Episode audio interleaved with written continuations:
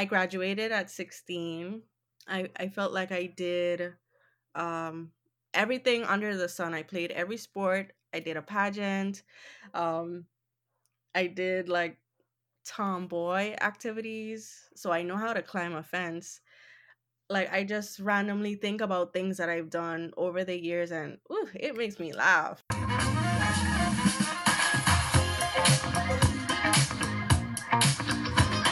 Welcome to another great episode of Dre and Smiley, the Inner Circle Podcast. Dre, I'm so excited to have this guest on today. It's like, have you ever met someone and at the first time you say hello or you meet them, you just know this person is special and they have a certain passion and drive? Well, that's Monet Lewis. Monet and I used to work together at a company I was with before. And when I met her, I was like, this young lady is fascinating. So let me tell you about her. Monet was born in the U.S. Virgin Islands. She grew up very family-oriented. There was a point in time when she had 13 people living in a 3-bedroom house. In high school, she developed a sense of entrepreneurship from her dad. And her dad invested in her first business, which I didn't know, that she was selling jewelry to high school kids. She was earning their money from their allowances and whatever they made, she would sell them their stuff. And from there, she went on and graduated from college, university. And then when I met her, she was telling me about all her real estate, different things. So once again, from the moment of hello, her energy was just flowing out of her about her mind, her charisma, her entrepreneurial skills. So Monet, thank you for being on the podcast. And please tell us about you. How did you get that drive for entrepreneurship? Well, thank you for having me. It's an honor to be here with you guys. As I mentioned in my bio, my dad, he is an entrepreneur. I just saw his freedom and his flexibility that he had while I was young. And I said, that's something that I want. And growing up we were very close knit with our family. It's 13 of us in one house. So that kind of gave me like a drive to say, I want to do better for my family that I have, and I want to be better. And it was just up from there. So 13, were those siblings? Were those uncles, cousins, or just all brothers, sisters? And if they were brothers, sisters, are you the oldest or the baby? So I am the oldest, and I am the only girl out of 3 boys. But those were mostly aunts and cousins. Nice. Mm-hmm. Yes. And so from there, when you went into, tell us about your high school business and how did that work? Okay, so in high school, I started Star Fashion. Star is my middle name that I got from my grandparents. My dad took me to Puerto Rico because I do have siblings that live in Puerto Rico. We went to the mall, I can't remember which one, and he just gave me money to shop in this jewelry store. They were selling jewelry for $5. So I came back with a suitcase full of jewelry, and I took pictures of it. I advertised on Facebook, and I would come to school with them in my school bag, and I would sell to students because we were in 12th grade. So they're going out to parties. They're going out on the weekends. They have to look good. That's right. Mm-hmm. So I, wherever they got money from, that was fine. Yes, I did take their money because I would convince them that they needed like this statement earring or this statement chain or something. Yeah. That's nice. So a couple things come to mind as I hear your bio, Monet. One is growing up in a house of 13 people. A buddy of mine when I was in college, he grew up in a house of 12. And we worked together and lived in the same neighborhood. So I gave him a ride home from work. After work, we get off around 5 o'clock and he'd say, Dre, come on, we gotta go. I'm like, what's the hurry? I mean, give me just a second. And so we get in the car. He's like, Dre, you don't understand. If you're not there for dinner, you don't eat. No one's saving you a plate. no one's going to save you a plate of food if you're not there. And so, because of that, he too was kind of had an entrepreneurship a gene in him. And my guess is that kind of helped drive your interest in entrepreneurship in addition to your father. So when you had that first taste of earning your own money, right? Having your business, your jewelry business, understanding that supply and demand, you know, pricing it accordingly, that sort of thing. Where'd you go from there? How did you scale that business, or if you scaled it? Well, that business did not last long. Senior year was very busy for me. So I eventually let it die down. But in 2016, I graduated high school in 2014. Okay. In 2016, I created SophistiCases VI. So it's a play on the word sophisticated, but it's cases because it was phone cases. I created that business and I had it for about 5 years. Wow. That's where I learned all of the foundations and principles that I needed to be successful in business. I ran it like a legit business. And it was very popular for the time that I had it. I unfortunately let it die out when I started Tenem the Label, which is my name spelled backwards. I designed my own shoes, sandals for women. And now I have expanded into about 15 products in the fashion business. So we have sunglasses, clothing, shoes, bags, belts. We're gonna just go in, you know, further and further along. But now that is my, as I would say, grown business. Okay. And that's what I'm doing currently, in addition to real estate. Okay. And so I'm gonna pass it to Smiley here in a second, but the phone business, that sounds fascinating. Something that really interests both me and Smiley are, you know, entrepreneurs. People are just kind of scrappy, you know, making it happen. We've had, we had one guy, he had a garbage business where he grossed 90K. Keep me honest here, Smiley, if I get this wrong, 90K a month he grossed doing garbage. The phone case business, give me a little background on that. So in my mind, you know, you sourced the phone cases, and somehow you had to make these cases stand out to your market, your customer market. Tell me a little bit about that. How did you source them? How did you make your phone cases stand out? And how did you find the customers for that? I sourced the phone cases from China through AliExpress, of course. I would spend some time looking and talking to vendors regarding the quality of the items and how long it would take to get to me. I was in Tampa at that time. So I would buy bulk and of course I would take pictures, videos, do some promotions, and I would sell locally using my social media. So a lot of my customers were Virgin Islanders because I am known in the sense. So people, you know, they followed me. And then I went into customizing my own phone cases.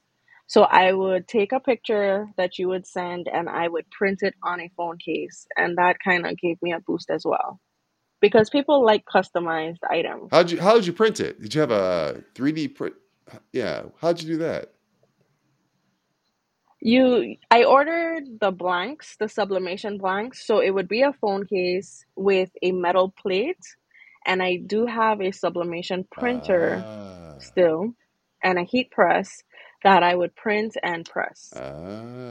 Sweet. That is so cool. So from the business side of it with the products, how does that evolve into real estate? Because when we met, you were talking about real estate. I didn't even know you had product side. So the first question is, did they both mature at the same rate? You were doing both simultaneously, or did you say, let me do the products and then you moved into real estate, or how does that work? Well, it's actually a funny story. In 2018, when I actually started at the company that we met, I was planning for a baby, And when I started there, it felt like everyone was into real estate. Everyone had, they either owned their own home or they had properties.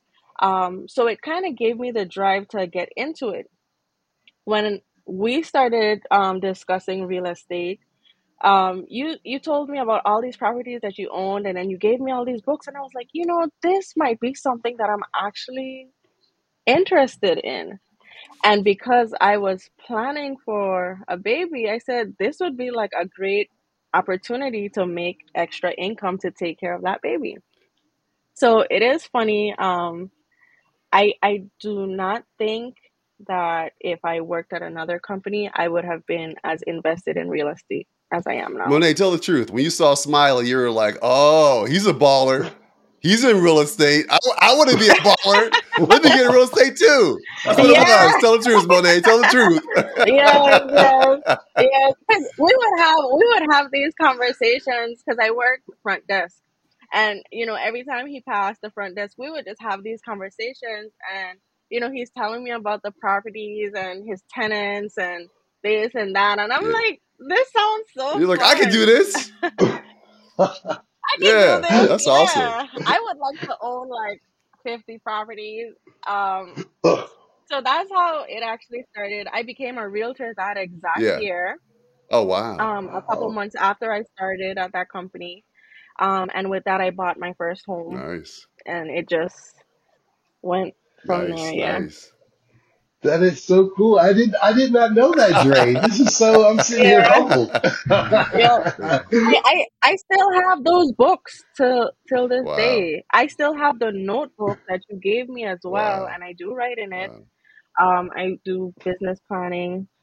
I have all these books, and I try to get, you know, I try to tell people about them so that they can start reading, or if they want to get into it. But I think I'm 26 right now. I think when they see me and they hear my story, it kind of motivates them to say, you know something, if she can do it, I can do it too. Yeah. And your story, something that stands out, and I'll pass right back to Smiley here, is you've heard this phrase, network equals net worth, right? This is a perfect example of that, right? You were in the right place at the right time, where you came across someone else who was living, you know, at least a portion of the type of life you want to live. Just through conversation, you know, you got some gems from him, books, things like that. It's just the network. It's just the network. There's nothing you can't plan this, right? Being in the right room at the right time makes all the difference in the world in terms of, you know, how we move forward in the world. So that's just kind of one takeaway that stands out for me as you share that story. Yes, it does.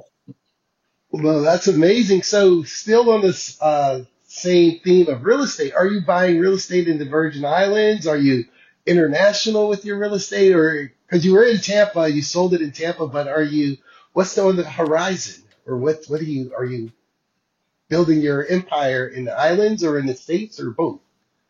I would love for it to be both. The market in the Virgin Islands is really different. The property prices are very expensive, I will say. And I do have a baby. I recently had a baby. Congrats. Congratulations. Thank you. So I am trying to stay focused on Tenem the Label. Let it expand and let it, you know, become a little self-sufficient so that I can dive back into real estate. I did start, when I moved back in 2020, I did start a food business, and in 2021, I was able to move into a bigger location. Unfortunately, we were unable to open. So currently I'm in a lawsuit trying to get that squared away, because I did have some issues with the landlord. But once that finishes, I believe I'll be able to dive back into real estate. So you mentioned, when I left the place we were working with, I moved into food, so I do food software now. So that's fascinating that you're in the food spaces. Yeah. If you could talk about it, is it proteins? Is it produce? Is it candies? Is it what type of food? Is it retail, like with food trucks, or what kind of food?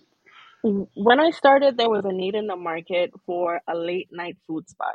In Tampa, you can go down the street and you have options galore.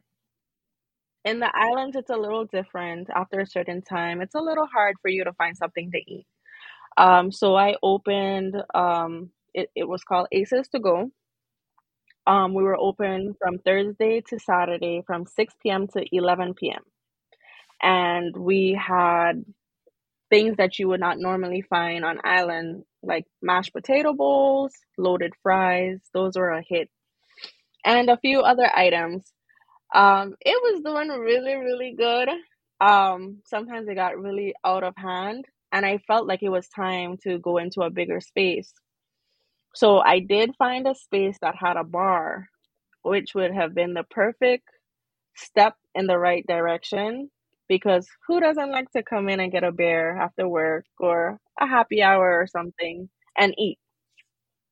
But unfortunately, like I mentioned, I did have some issues with the landlord and we were unable to open. So that's how that went. Okay, so it's amazing. You talked about jewelry, real estate, phone products. It's almost like a Elon Musk sort of multiverse of at businesses. 26. You're building at an 26. Umbrella. At 26, yes. Yeah. Incredible. So if you were, let's say you met someone who's listening, someone's listening, what would the top two things you would tell them? Hey, I listened to your story, Monet. I want to do what you're doing. What's the top two pieces of advice you would tell them to say, okay, this is what you want to do? What's your two advice for someone who may want to follow your journey? We want to just jump into the entrepreneurial sphere, but it's reluctant. One of the best pieces of advice I got from my dad was to never let money or the lack of money stop you from doing what you would want to do. He told me that in high school, and I carry that with me still. So I would share that with anyone that is listening. Sometimes you want to do something or you want to invest in something and you don't have the money. If you believe in yourself enough, you can sell your idea to someone who believes in you and they will invest on your behalf. And that's how I was able to fund like that restaurant. I am so confident in myself that when you listen to me speak, you are now confident in me and my abilities. And then that's the second piece of advice. You have to be confident in yourself and your ideas, because if you're not, then no one will be confident in you. So along the same vein, in terms of giving advice, I think about, different businesses that you've started, different business people that have encountered obstacles, right, in their businesses. Nothing is smooth. There's always the unexpected. As you think about all of your businesses mm-hmm. that you've started or are in the process of starting, the real estate, et cetera, what advice would you give to those listeners, those watching this on YouTube, and how do you overcome those obstacles? How do you prepare for the unexpected and stay motivated?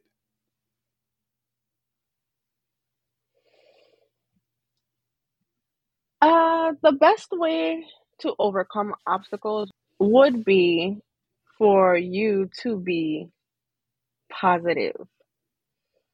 The minute you start to fall into negative thinking or the negativity that you may be surrounded with, things are going to go worse for you. So I keep a positive head. Things can be falling apart. My tire can be flat. If I'm like on my way to a pop-up shop, for example, my tire can be flat. I would not curse. I would not cry. I would not beat myself up about it. I would just think, okay, well, maybe this is delaying me from something that I may encounter on the road. So I look for the positive in a situation. That's how I get through things.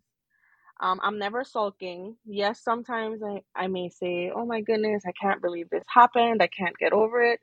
But then in an hour, I'm over it because I'm thinking about, okay, well, maybe this is why this happened, or maybe this is a redirection for me.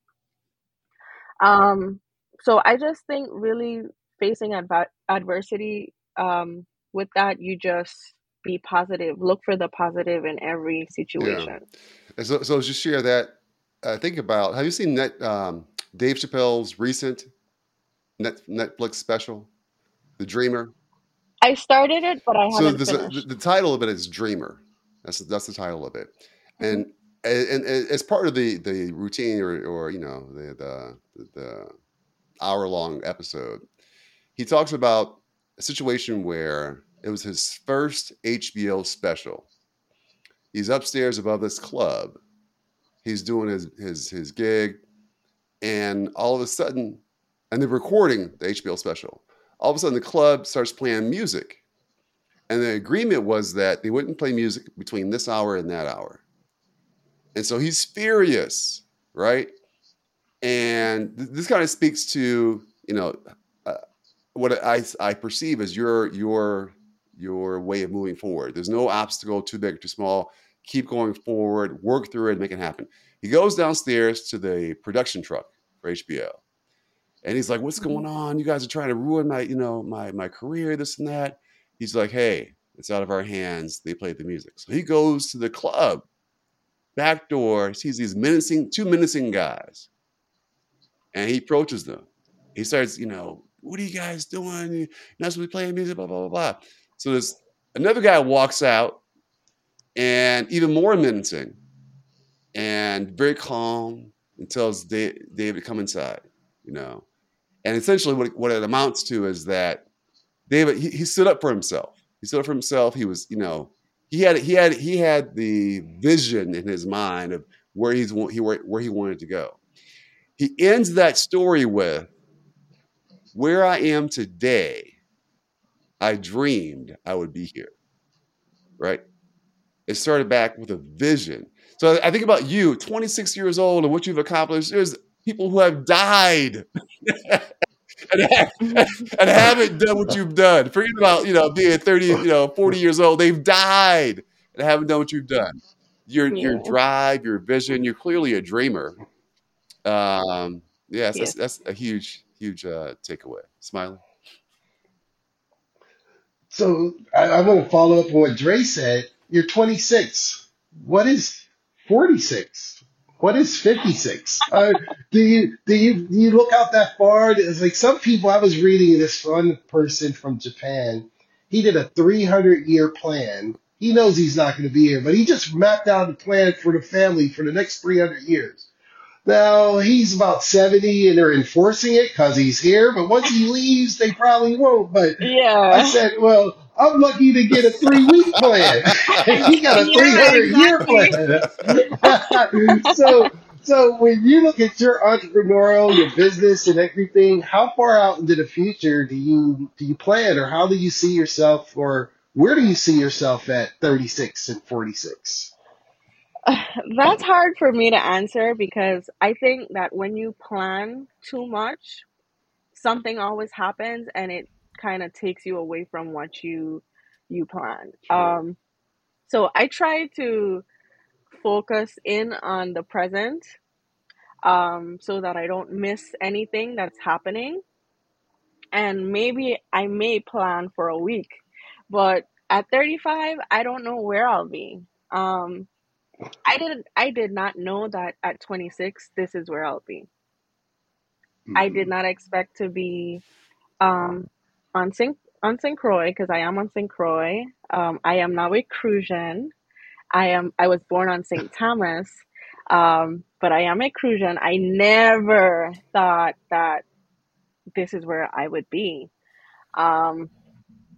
So I don't know where I'll be at 35. I may have 5 kids.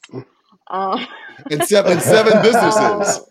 And yeah, 7 businesses with 6 houses. I don't know. That is so fascinating. I was taking notes as you were speaking, and you said confidence in yourself, focus on the present. Those are T-shirt slogans. For sure. Can you imagine? I was like, those are T-shirt slogans. So, yes. No, that's amazing. I guess one other question on the business side.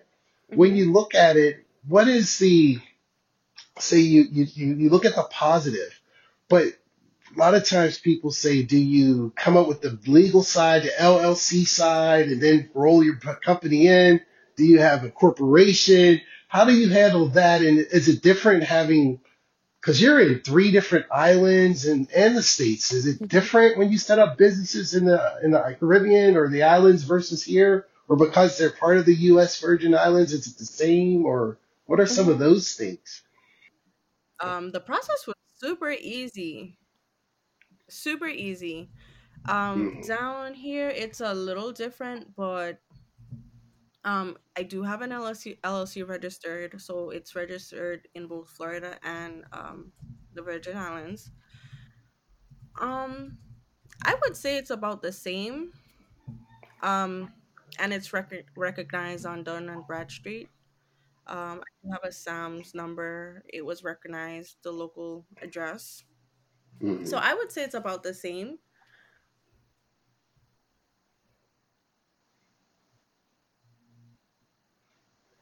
Awesome. No, that is super cool, because I think you're the first entrepreneur we have from the Caribbean, right, Dre? Or we had someone from London. That's like, yeah. I can't think of another. Yeah, you're the first one. No, so not originally from the Caribbean. Yeah. So thank you for that. Sure. Well, I hope I make the Caribbean proud, especially the Virgin Islanders. I'm sure. So here's the part that's bittersweet, Monet. The final 4, which indicates we're coming to the end here, which is bittersweet because we're enjoying speaking with you, of course. So we have a question bank that we pull 4 questions from. And as I think back through this interview so far, the first question that comes to mind is, what's the worst advice that you've ever received? That is really hard. Well, let's flip it. What's the best advice you've ever received? Okay, the best advice goes back to what my dad told me about not letting money, the lack of money, stop you from doing what you need to do or want to do. That's great advice. That's advice that I'm going to make sure I teach my kids. You know what? That's another one. That's another T-shirt, because that's a golden one. It's like, really, you go after it. And yes. I think one of our mutual friends had mentioned to me, it's like, it was Quincy Jones, I think, said this. He's like, if you have talent, money will find you. So if you have a great idea, money will find that idea. So that is so awesome. Well, here's one. What is something that never fails to make you laugh? Never fails to make me laugh. I make myself laugh. Past experiences definitely makes me laugh. Awesome. Okay. When I was, I graduated at 16. Wow. I felt like I did everything under the sun. I played every sport. I did a pageant. I did like tomboy activities. So I know how to climb a fence. Like, I just randomly think about things that I've done over the years, and it makes me laugh. You've done a lot. Yeah, I had a great childhood. Yeah. What's one thing that most people don't know about you that you wish they did? A lot of people, I guess from my positive spirit, a lot of people assume that I have life amazing or perfect. I don't. I'm just a regular person. I go through the motions. I cry. I fail, but I don't let those failures or those downtimes define me or make me. So, every time I leave the house, I'm smiling, I'm having a good time, because if I allow those downtimes to define me, then maybe I would have looked run down or unhappy. I would be miserable. But you know, I am a human. Yeah. I fail. I just don't dwell on those failings, on those failures. Love it. I am an open book. Okay. So I feel like the public knows a lot about me already. Yeah. Locally in the Virgin Islands, for all the listeners on the podcast, you know, they can follow me on social media and they will get a good idea of who I am. And they'll be like, you know, she is so transparent. Yeah. I speak a lot. One thing I want to say, too, is you mentioned your clothing brand. For those that are interested in learning more about it, do you have a website or Instagram page you want to share on here? So we'll also put this on the show notes for the episode. Yes. So my website is www.tenomtl.com.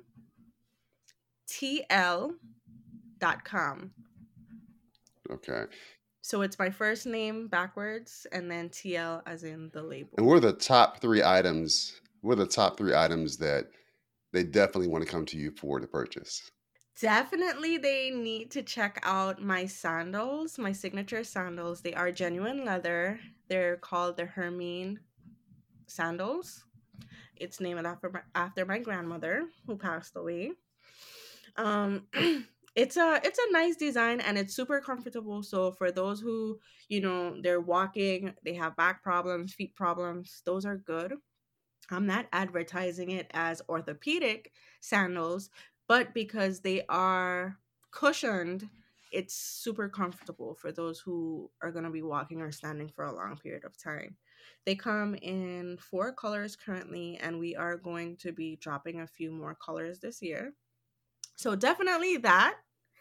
I do have a signature handbag. It's called a Millie handbag, named after my mom. It's a cute, compact bag. It's in black and brown. You can fit a pair of size 10 sandals in there. Wow. But it's not a huge bag, so you can go with it anywhere. And it's versatile, so it has a long strap and a short strap. Perfect for any occasion. And then the last, we are currently sold out of those, the tote bags. I recently traveled with mine with all my baby items, and it fit everything perfectly with all of my personal effects as well. Perfect for traveling. So it's like a good travel bag for the ladies, of course. Okay. So you have your sandals, comfortable, leather, mm-hmm. well-made, the handbag, and those, yes. Those are just, you know, the ideal bag for lots of different things. Big enough to fit a size 10 sandal. And then you have the tote bag, yes. which is kind of an all-purpose yes. bag. A mother, for example, could use it for their kind of a diaper bag if they wanted to. Yes. All right. And it's stylish. It's brown with a green satin interior. Oh, it's beautiful. But we are sold out. But it's coming back, right? Am I right? It's coming back? Yes. Okay. Yes. Okay. That is so cool. So, as the last final 4 question, who's the person you would like to trade places with for a day? Ooh. Anyone alive or dead?